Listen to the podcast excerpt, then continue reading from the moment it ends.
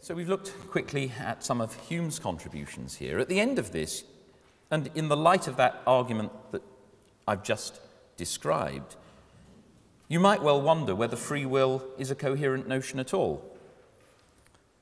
Because despite all the arguments of the compatibilists, you might well think there is something odd about ascribing respons- moral responsibility to us if everything that we do was inevitably determined a thousand years before we were born.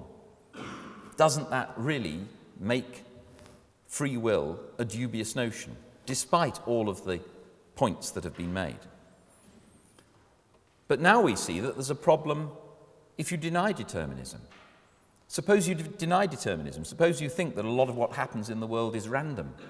A lot of human actions are determined by, sorry, are brought about by factors that are not causally determined, in which, as it were, there's a, there are dice being thrown in my head when I do whatever I do. How does that make me morally responsible? It's hard to see that randomness helps at all.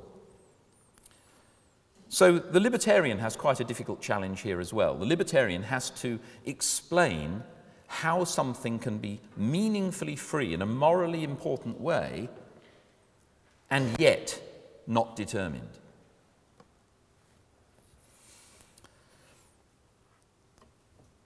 Well, one way round all this sort of thing is taken by Hume again. He only hints at this in section 8 of the inquiry, which you'll be reading, but it's important to be aware of it. Hume is what's called a sentimentalist in morality. Very important trend both in his day and in ours. The idea basically is this morality is founded on our feelings, on our sentiments on sympathy, or eh, what Hume calls sympathy, what we might call empathy, and fellow feeling towards other people. So the claim is that morality is not some sort of metaphysical speculation. When I judge something right or wrong, I'm not doing that on the basis of philosophical argument, or very rarely so. I'm doing it on the basis of my feelings. I see somebody robbing an old lady. I feel resentment for the robber. I feel great sympathy for the person who's robbed. And it's that natural fellow feeling which gives rise to moral sentiments. At least that's the claim. Now, notice that if you are a sentimentalist, if you take this kind of view, if you think of morality as something like a projection of human attitudes, then there's no reason at all why determinism should under, undermine it. So Hume gives this example A man who is robbed of a considerable sum, does he find his vexation for the loss anywise diminished by these sublime reflections, thinking about determinism and so forth? Of course not. If I'm robbed of a considerable sum, the fact that the villain was causally determined to do it makes no difference to my resentment. I feel extremely angry. Why then should his moral resentment against the crime be supposed incompatible with them? So notice that there are different ways out of this. Uh, we don't need to be trapped by the metaphysical debate. We might be able to stand back and change our account of morality or develop a, a proper account of morality that allows determinism and maybe allows randomness uh, within it. So don't forget, when you're thinking about uh, free will and moral responsibility and determinism, don't forget that questions can be asked about the nature of morality. And it's entirely possible that your answer to those questions will influence your view on free will and determinism.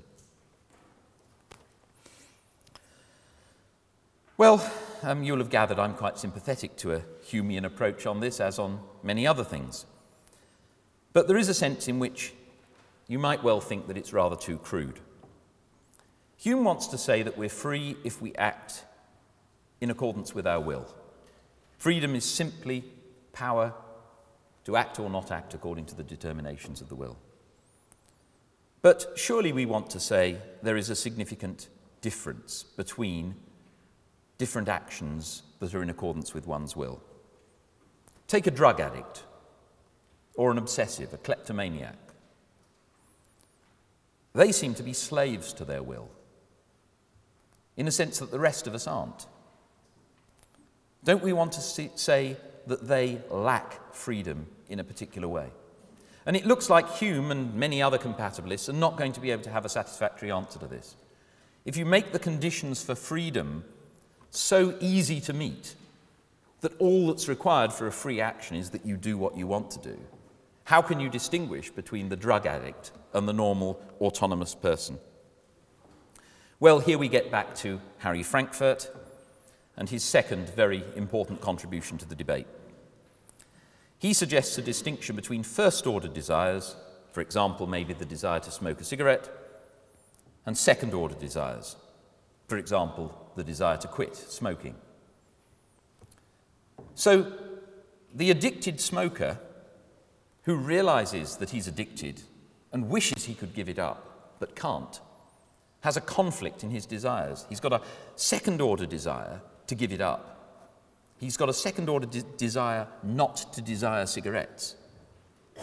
And he has the first order desire for the cigarette. He's not in control of himself at the higher level. And that gives us a way of saying that he is less free. So, bringing this sort of consideration into a determinist, compatibilist account, I think helps a great deal. It enables one to distinguish between different degrees of freedom within a compatibilist framework. Now, I'm just going to end very quickly by um, drawing to your attention what I think is a particularly interesting contribution on the indeterminist side. Most of the big philosophers who've discussed free will over the centuries have actually tended to be compatibilists. Compatibilism is by far the dominant trend. But Robert Kane has written a lot of stuff from the other side recently. He's written a number of books about free will, and when he describes the debates, he normally does so in a very even handed and perceptive way. So I do recommend what he writes. And there's a, an article on the web um, here which um, gives an indeterminist picture which tries to get round the standard problems with indeterminism. So he gives the following example Suppose I try to shoot somebody, but my aim's very unsteady. It's a chancy matter whether I actually hit them. But if I do hit them, I'm responsible. The randomness in no way undermines my responsibility. Well, now suppose that there are conflicting desires in my mind. Um, I want to do A and I want to do B, but they're incompatible. But whichever one actually wins out, even if, even if there's a random process in my mind that brings it about that one wins rather than the other, that doesn't prevent my being responsible. So he's saying randomness is compatible with responsibility. And he uses this to, to a- attack the argument against indeterminism, which claims that randomness undermines responsibility. And then he wants to go on to say that things like this, random episodes, random things in our mind that bring it about that one thing dominates rather than another, can over our lives end up building our character in such a way that later things that we do are determined by that character but we are still responsible for them because they came about in this indeterminist way. And I think that's an, an interesting and imaginative contribution. The difficulty for him, I think, is explaining why even that element of randomness is valuable. One might agree with him that in those circumstances, randomness is compatible with responsibility. It's very hard to see how randomness makes you more responsible than something that's straightforwardly caused. And at that point, I shall have to leave you to ponder the debate by yourselves. You can see it's a very complex issue with a lot of strands weaving together. Um, I hope you enjoy reading more about it. Thank you.